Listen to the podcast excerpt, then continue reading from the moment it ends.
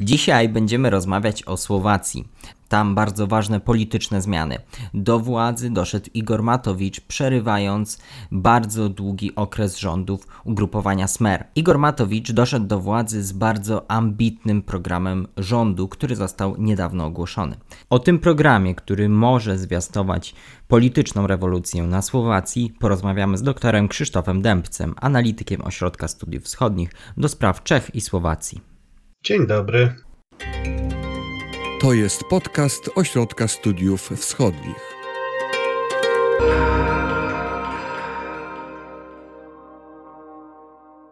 Zanim o zwycięzcy, to porozmawiajmy chwilę o tym, kto władzę oddał, bo na Słowacji kończy się pewna epoka epoka Smeru.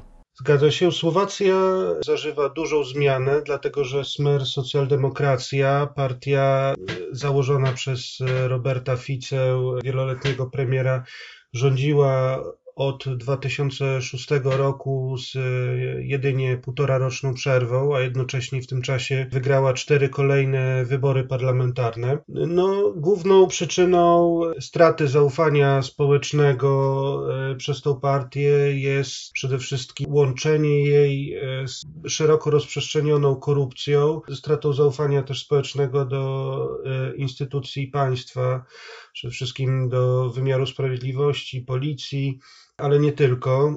Również e, społeczeństwo dość krytycznie oceniało politykę e, Smeru w takich obszarach jak e, służba zdrowia, gdzie mm, brakuje personelu medycznego, które jest permanentnie niedoinwestowana. W sondażach przedwyborczych paradoksalnie to właśnie ta służba zdrowia uzyskiwała więcej wskazań nawet niż korupcja, chociaż to korupcja stała się głównym tematem kampanii wyborczej. No, takim symbolem e, korupcji i symbolem oporu społecznego było zabójstwo e, dziennikarza śledczego Jana Kucjaka jego narzeczonej, a następnie e, protest największy od 1989 roku, które były organizowane pod hasłem za uczciwą Słowację, za słuszne Słowensko. Zarówno te protesty, jak i śledztwo, w ramach którego wypływały E, kolejne fakty obciążające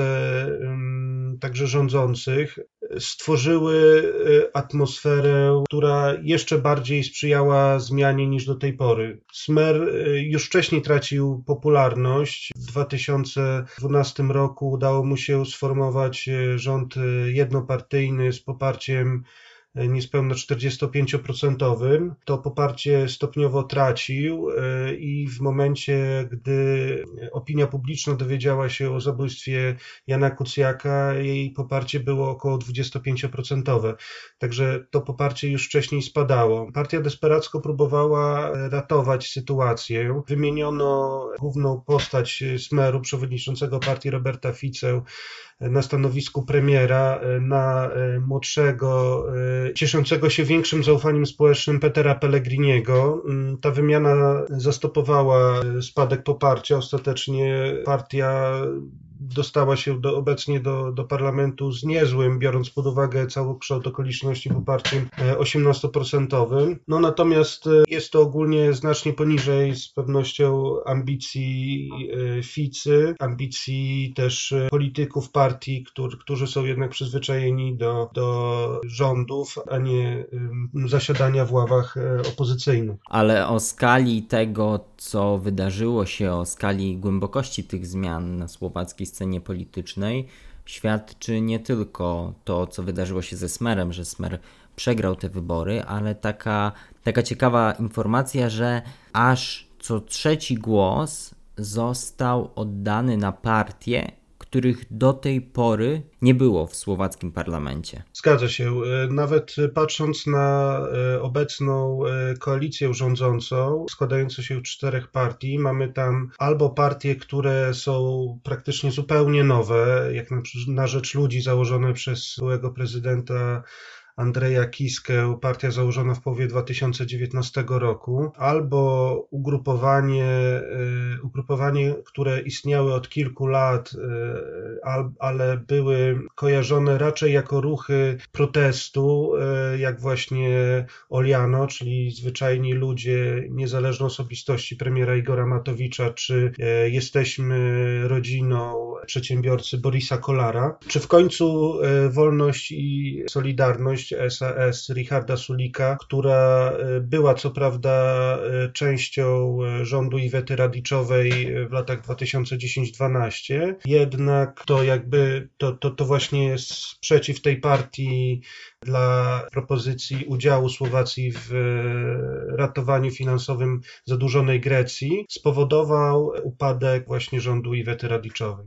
Ostatni raz o słowackiej polityce było głośno w Polsce w momencie, w którym wygrała wybory prezydent urzędująca Zuzanna Czaputowa. To, co mnie zastanowiło w tej sytuacji, w nowych wyborach, to to, że jej ugrupowanie nawet nie przekroczyło progu wyborczego teraz w ostatnich wyborach parlamentarnych. Skąd to się wzięło? Dlaczego tak słaby wynik y, ugrupowania, z którego pochodzi urzędująca prezydent, która wygrała wybory przecież dopiero rok temu?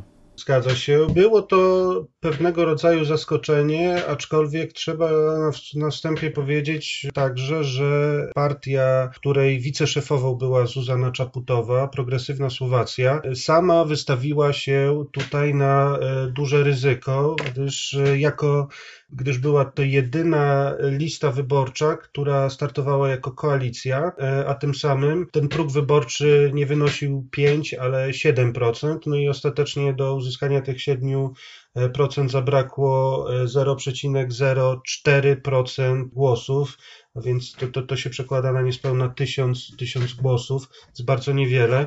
Tutaj przyczyn tego nie, nie, nie przekroczenia tego progu wyborczego jest y, kilka.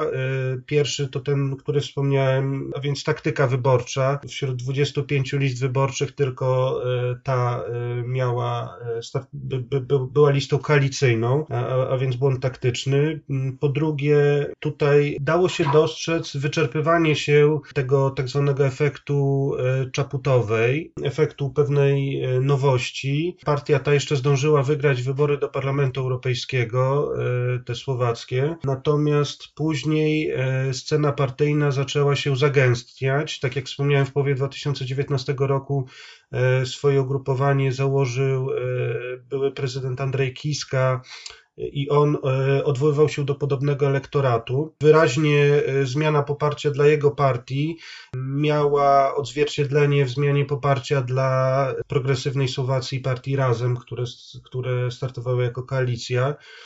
Mm, ostatecznie też tuż przed wyborami wydawało się, że e, większe, większe ryzyko nieprzekroczenia progu wyborczego jest w przypadku ugrupowania Kiski na rzecz ludzi i stąd e, wielu wyborców e, liberalnych czy centrowych postanowiło oddać głos, aby zachować szansę dla ugrupowania Kiski. Sondaże przedwyborcze raczej dawały duże szanse progresywnej Słowacji razem na przekroczenie tego progu, natomiast większe wątpliwości były w przypadku na rzecz ludzi. No ostatecznie okazało się, że e, partia Kiski ten próg e, relatywnie e, nieznacznie przekroczyła, uzyskując, uzyskując 5,8 głosów. Natomiast, no, tak jak wspomniałem, progresywnej Słowacji zabrakło niewiele, ale jednak. Ale przejdźmy teraz do zwycięzcy, do Igora Matowicza i jego ugrupowania o skądinąd bardzo osobliwej nazwie Zwyczajni Ludzie i Niezależne Osobistości, tak nazywa się jego ugrupowanie, które zaczynało jako ruch protestu. Jak to się stało, że taka partia o takim charakterze wygrała wybory.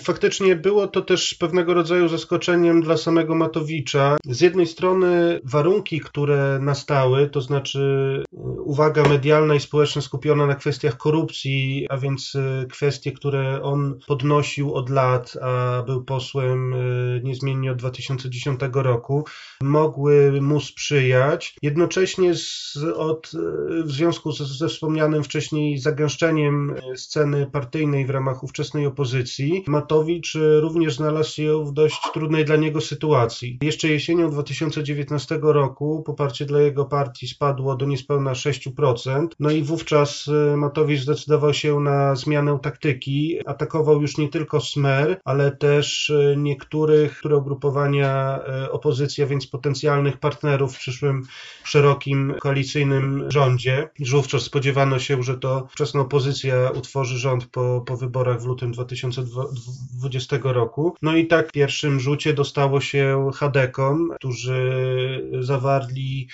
tak zwany pakt e, o nieagresji z e, progresywną Słowacją, a więc z ugrupowaniem tym najbardziej liberalnym światopoglądowo i wydaje się, że to też mogło pomóc mu przyciągnąć głosy wyborców konserwatywnych, tym bardziej, że on miał też na swojej liście wielu działaczy chrześcijańskich z takiego ugrupowania Unia Chrześcijańska. Udało mu się też prawdopodobnie przejąć sporą część elektoratu protestu. Tutaj warto zaznaczyć, że w kampanii kampanii wyborczej w pewnym momencie wydawało się, że spore poparcie może uzyskać ksenofobiczna partia ludowa Nasza Słowacja Mariana Kotleby, wywodząca się z ruchów neonazistowskich. I, i tutaj media liberalne bardzo silnie lansowały tezę, że może ona wesprzeć e, rząd, przyszły rząd Smeru. Osobiście wydaje mi się to mało prawdopodobne, natomiast tę tezę podchwyciły ugrupowania prawicowe. Matowicz wybrał tutaj taktykę odwoływania się właśnie do tego elektoratu, to znaczy z jednej strony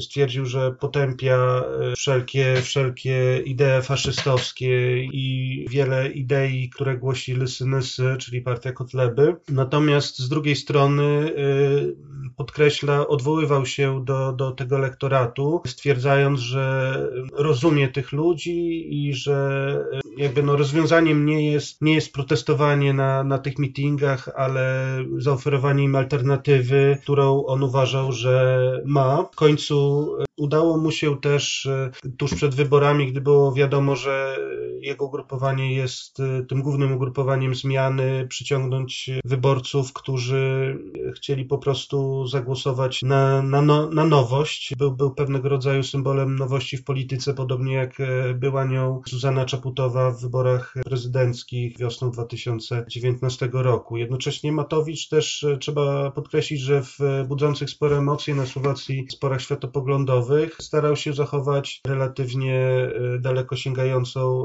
neutralność i nie zapowiadał jakichś zmian status quo, raczej jego zachowanie. Matowicz wygrał te wybory, ale zabrakło mu posłów, zabrakło mu głosów do większości bezwzględnej, czy też nawet do zwykłej. To co ciekawe, to to, że konstruując koalicję, założył on sobie, że nie walczy tylko o tą zwykłą, bez, tudzież bezwzględną większość głosów, ale skonstruował rząd, który dysponuje większością konstytucyjną. E, zgadza się.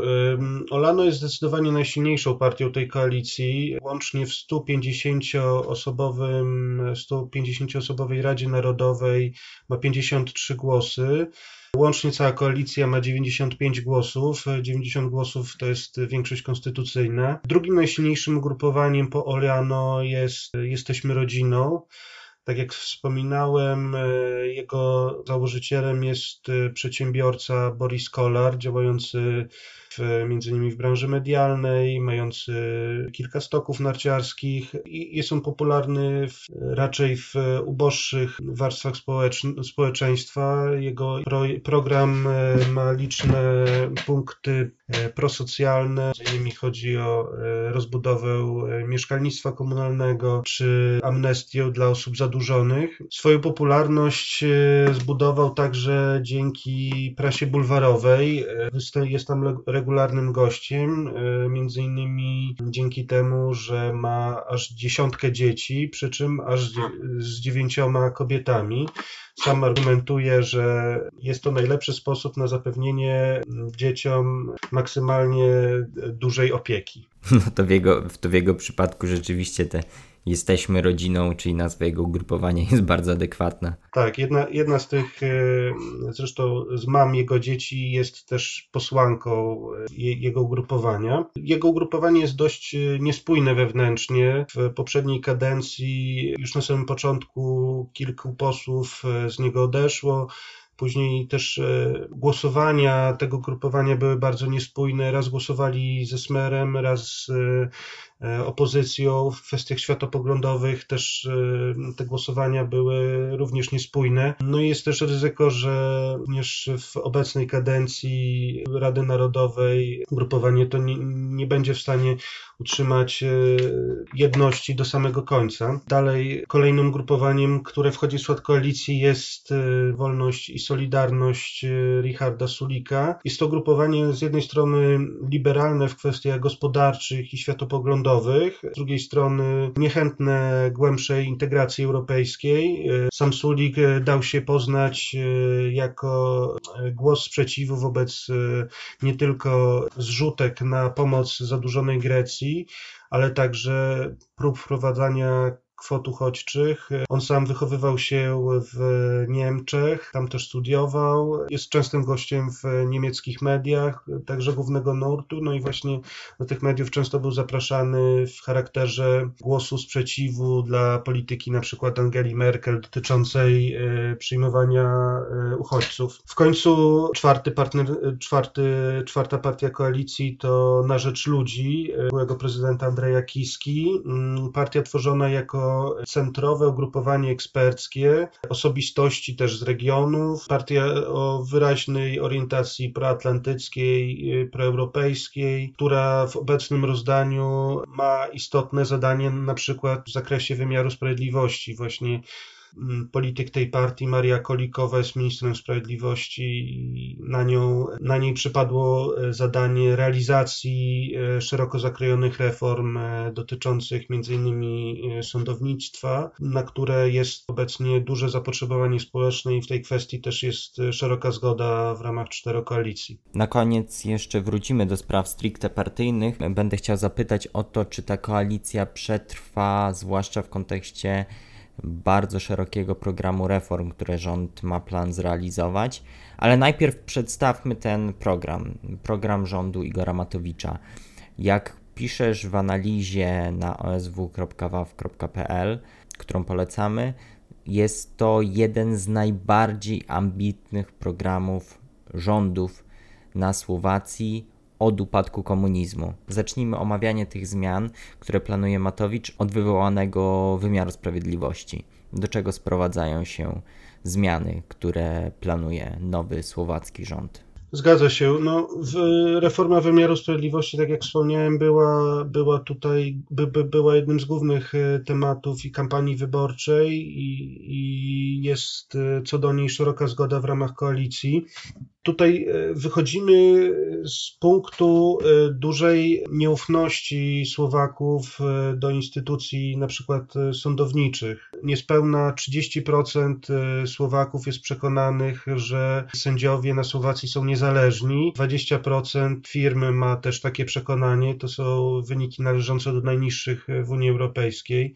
W pierwszym przypadku niższe są tylko w Chorwacji, a w drugim także na Węgrzech. Także y, wychodzimy z punktu y, szerokiej zgody i w samej koalicji, i w społeczeństwie co do potrzeby tych reform. Przede wszystkim rząd chce przeprowadzić swego rodzaju wymianę pokoleniową i wymianę jakościową sędziów. Wśród proponowanych rozwiązań jest y, dokładna, dokładne testy lustracji majątkowej sędziów, wprowadzenie wieku emerytalnego 65 e, lat dla sądów powszechnych i 70 lat dla sędziów konstytucyjnych, poluzowanie zasad niezależności sędziowskiej poprzez e, usunięcie koniecznej zgody sądu konstytucyjnego na, na przykład na aresztowanie sędziów. Także widzimy już, że są to zmiany, które są dość daleko idące, które już budzą pewnego rodzaju e, sprzeciwy środowiska. Jednocześnie jednak e, rząd e, Matowicza stara się realizować e, te reformy we współpracy z samorządem sędziowskim i zachęca też samorząd do, do działań w kierunku oczyszczenia wymiaru, wymiaru sprawiedliwości. Ale ważnym elementem też na pewno będą sprawy gospodarcze, zwłaszcza w kontekście kryzysu, który na pewno dotknie także Słowaków.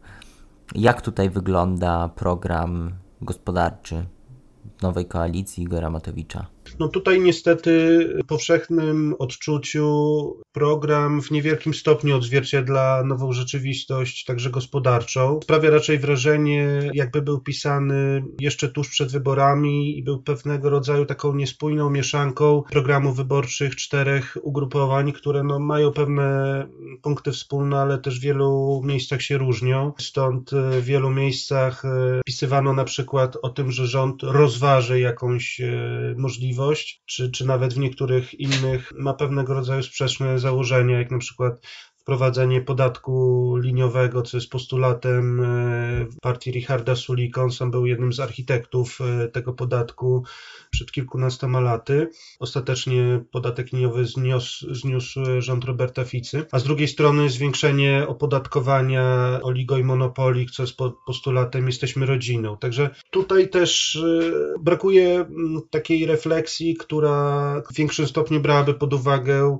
te nowe okoliczności, tym bardziej, że sam, samo Ministerstwo Finansów Słowacji przewiduje, że spadek PKB w bieżącym roku wyniesie ponad 7%, a być może nawet więcej, jeśli te obostrzenia potrwają dłużej. Na razie um, obowiązuje optymistyczne założenie powrotu na ścieżkę wzrostu w przyszłym roku, natomiast no, ono może może się nie ziścić, e, a wówczas też zagrożone będą e, programy e, socjalne. Już obecnie rząd zapowiedział, że poważnie zastanowi się nad tym, czy nie zawiesić tak zwanych trzynastych emerytur, które Smer przyjął rzutem na taśmę w trakcie kampanii wyborczej. To też może obniżyć zaufanie społeczne dla, dla rządu, jakby w konsekwencji też zwiększyć tarcia w ramach koalicji. To jest coś, na co, na co liczy również Smer. W Polsce przebił się taki przekaz o nowym rządzie na Słowacji, że jest to rząd konserwatywny. Czy znajduje to potwierdzenie w faktach w programie tego rządu, zwłaszcza biorąc pod uwagę właśnie kwestie, nazwijmy to, światopoglądowe?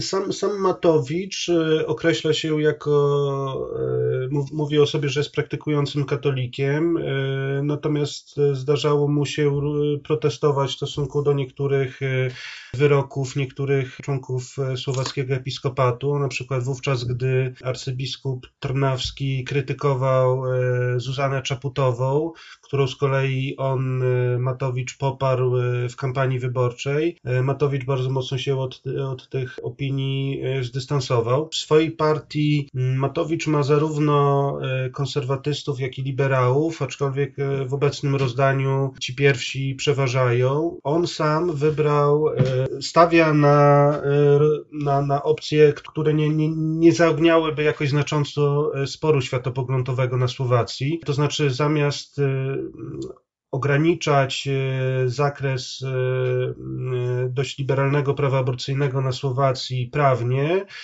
on postuluje, i to zostało wpisane do programu rządu, wsparcie finansowe dla matek w ciąży, tak żeby ten motyw socjalny aborcji został ograniczony. To wsparcie miałoby wynosić 200 euro miesięcznie od czwartego miesiąca ciąży. Też e, dla licznych działaczy pro-life e, w ramach swojego obozu e, wykonał kilka gestów. Raz, że w programie napisano ogólnie o działaniach na rzecz ochrony dzieci nienarodzonych. To jest pierwszy program słowackiego rządu, który zawiera tego typu sformułowanie. I wprowadzono też rodzaj klauzuli sumienia do zgłaszania inicjatyw poselskich e, nie e, znajdujących się w programie rządu. Zresztą te środowiska pro-life na Słowacji, one tego typu e, inicjatywy szykują, aczkolwiek liderzy tych obozów również, no, oni chcieliby przyjęcia jakichś jakiegoś rodzaju praktycznych rozwiązań, ale niekoniecznie tylko zabłyśnięcia medialnego.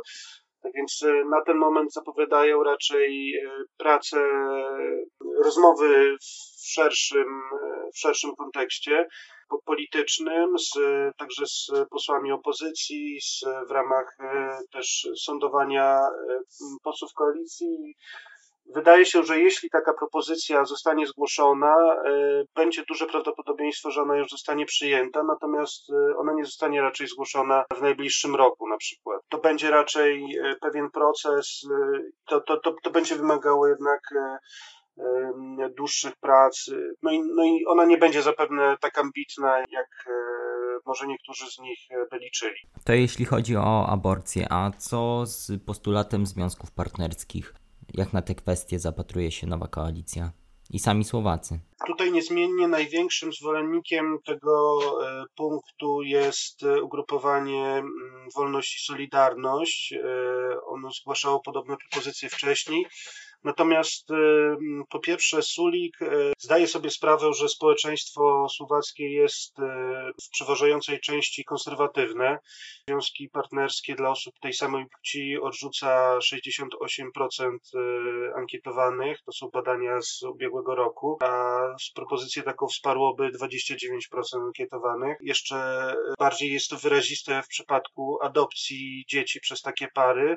83% Słowaków wyraża temu zdecydowany sprzeciw. Także Sulik jest z jednej strony bardziej skupiony na gospodarce, z drugiej zdaje sobie sprawę z tego, a, z drugiej, jakby biorąc te dwie rzeczy pod uwagę, udało mu się przeforsować wpisanie pewnego roz, pewnego rodzaju małego kroczku e, naprzód z jego punktu widzenia, a mianowicie poprawę regulacji dotyczącej praw majątkowych osób żyjących w jednym gospodarstwie domowym. I jest to, jest to na tyle ogólne, że zapewne będzie w stanie być przyjęte w ramach być może jakiegoś e, paktu coś za coś, e, na które będzie się w stanie zgodzić cała koalicja, połączony właśnie z rozwiązaniami na rzecz idące w stronę pro-life.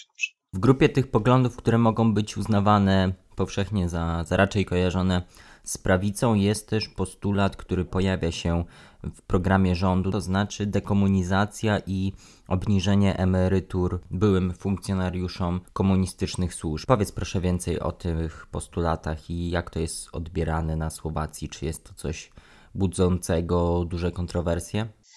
Nie, to nie jest postulat, który jest specjalnie kontrowersyjny. On, on nie został przyjęty, on był zgłaszany wcześniej przez posłów Oliano w poprzedniej kadencji Rady Narodowej.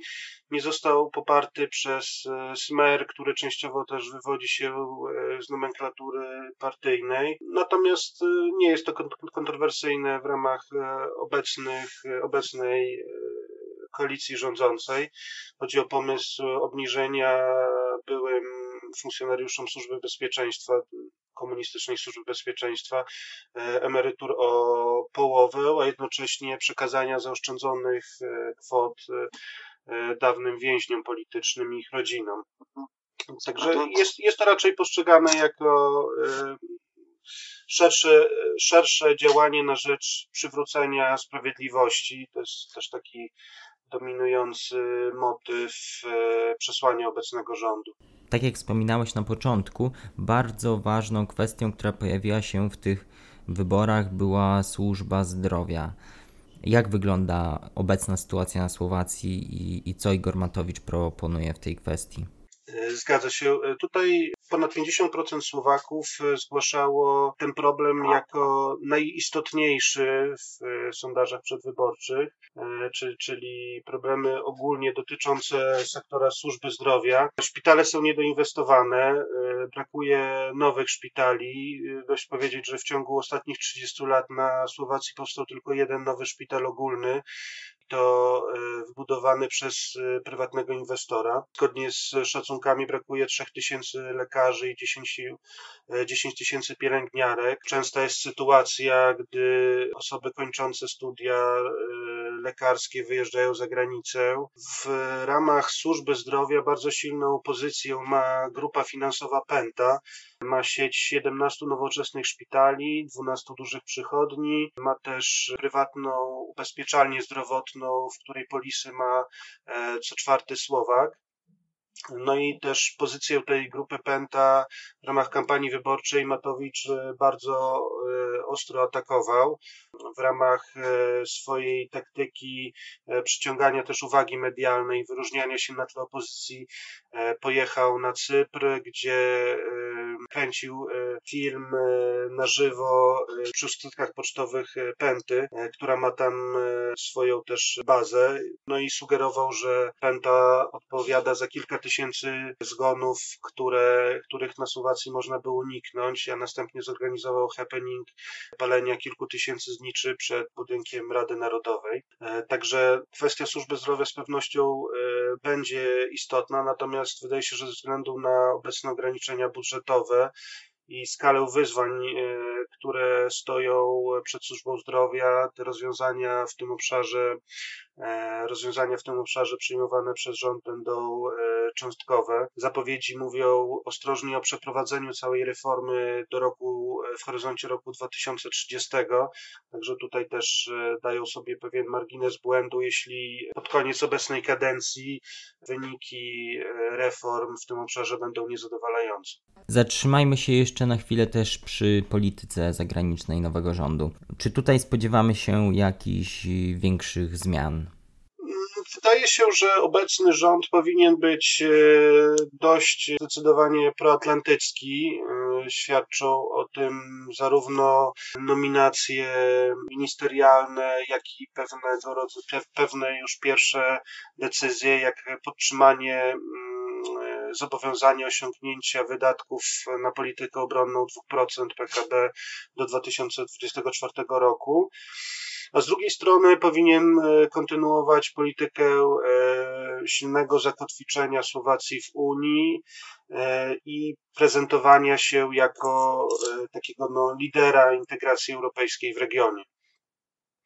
Także tutaj, jeśli chodzi, to większa zmiana dotyczyłaby kwestii tych stosunków e, z Rosją. No, poprzedni e, rząd, e, czy to Roberta Ficy, czy Petera Pellegriniego, co prawda na przykład popierały antyrosyjskie sankcje, ale z drugiej strony odwołując się do prorosyjskości sporej części elektoratu, wykonywały gesty przyjaźni wobec Moskwy i kwestionowały skuteczność tych sankcji. Obecnie raczej należy się spodziewać bardziej jednoznacznego stanowiska rządu w tej kwestii. Powiedzmy jeszcze troszkę więcej o Unii Europejskiej, bo niektórzy tutaj widziałem też na Twitterze takie e, dyskusje, wysnuwali wniosek z tego, że ten rząd będzie bardziej konserwatywny, że też jego podejście do samej Unii będzie trochę bardziej eurosceptyczne. Czy to ma jakieś odzwierciedlenie w programie tego rządu? Osobiście nie spodziewam się tego.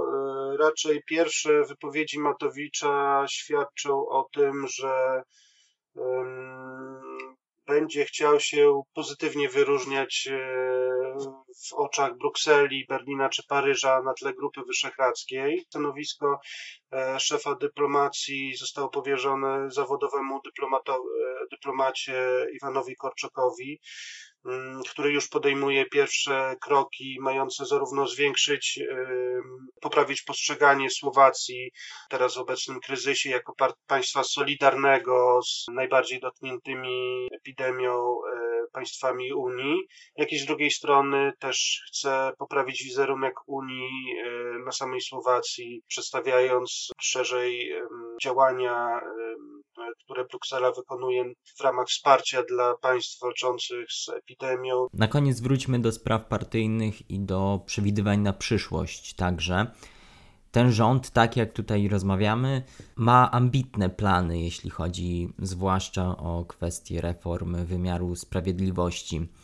Jak uważasz, czy to będzie trwała koalicja, czy to będzie trwały rząd, czy Igor Matowicz i Olano to jest coś, co będzie trwało wiele lat na słowackiej scenie politycznej, tak jak przez wiele lat rządził Smer, czy będzie to raczej krótkotrwały rząd, krótka koalicja, która szybko runie pod wpływem problemów gospodarczych, które już widać na horyzoncie. Oczywiście no, nie jesteśmy w stanie stuprocentowo przewidzieć przyszłości. Na pewno ten rząd e, ma znacznie trudniejsze warunki działania niż poprzedni. Szykuje się dość głęboka recesja, ograniczenie wydatków, także na programy socjalne. To może wpłynąć na popularność rządu i na pewnego rodzaju już spięcia w koalicji ale z drugiej strony też ograniczona ilość środków finansowych, którymi ten rząd będzie dysponował, może go też skłonić do bardziej zdecydowanych działań na innych polach, jak właśnie na przykład e, reforma wymiaru sprawiedliwości, czy, mm, czy jakieś działania dotyczące poprawy zaufania do policji. I tutaj wydaje się, że rząd ma faktycznie realne szanse na dociągnięcie niektórych reform do końca. Osobiście spodziewam się, że rząd e, wytrwa do końca natomiast e, do końca kadencji. Natomiast e, bez e, pewnych turbulencji się nie obejdzie. Już obecnie widać pewnego rodzaju spięcia w ramach koalicji na, na, na różnych polach. Mam wrażenie, że wytworzyły się takie dwie podkoalicje w ramach koalicji. Jedna no, Matowicz i ugrupowanie Jesteśmy Rodziną, a z drugiej strony te bardziej liberalne Sulik i, i Na Rzecz Ludzi.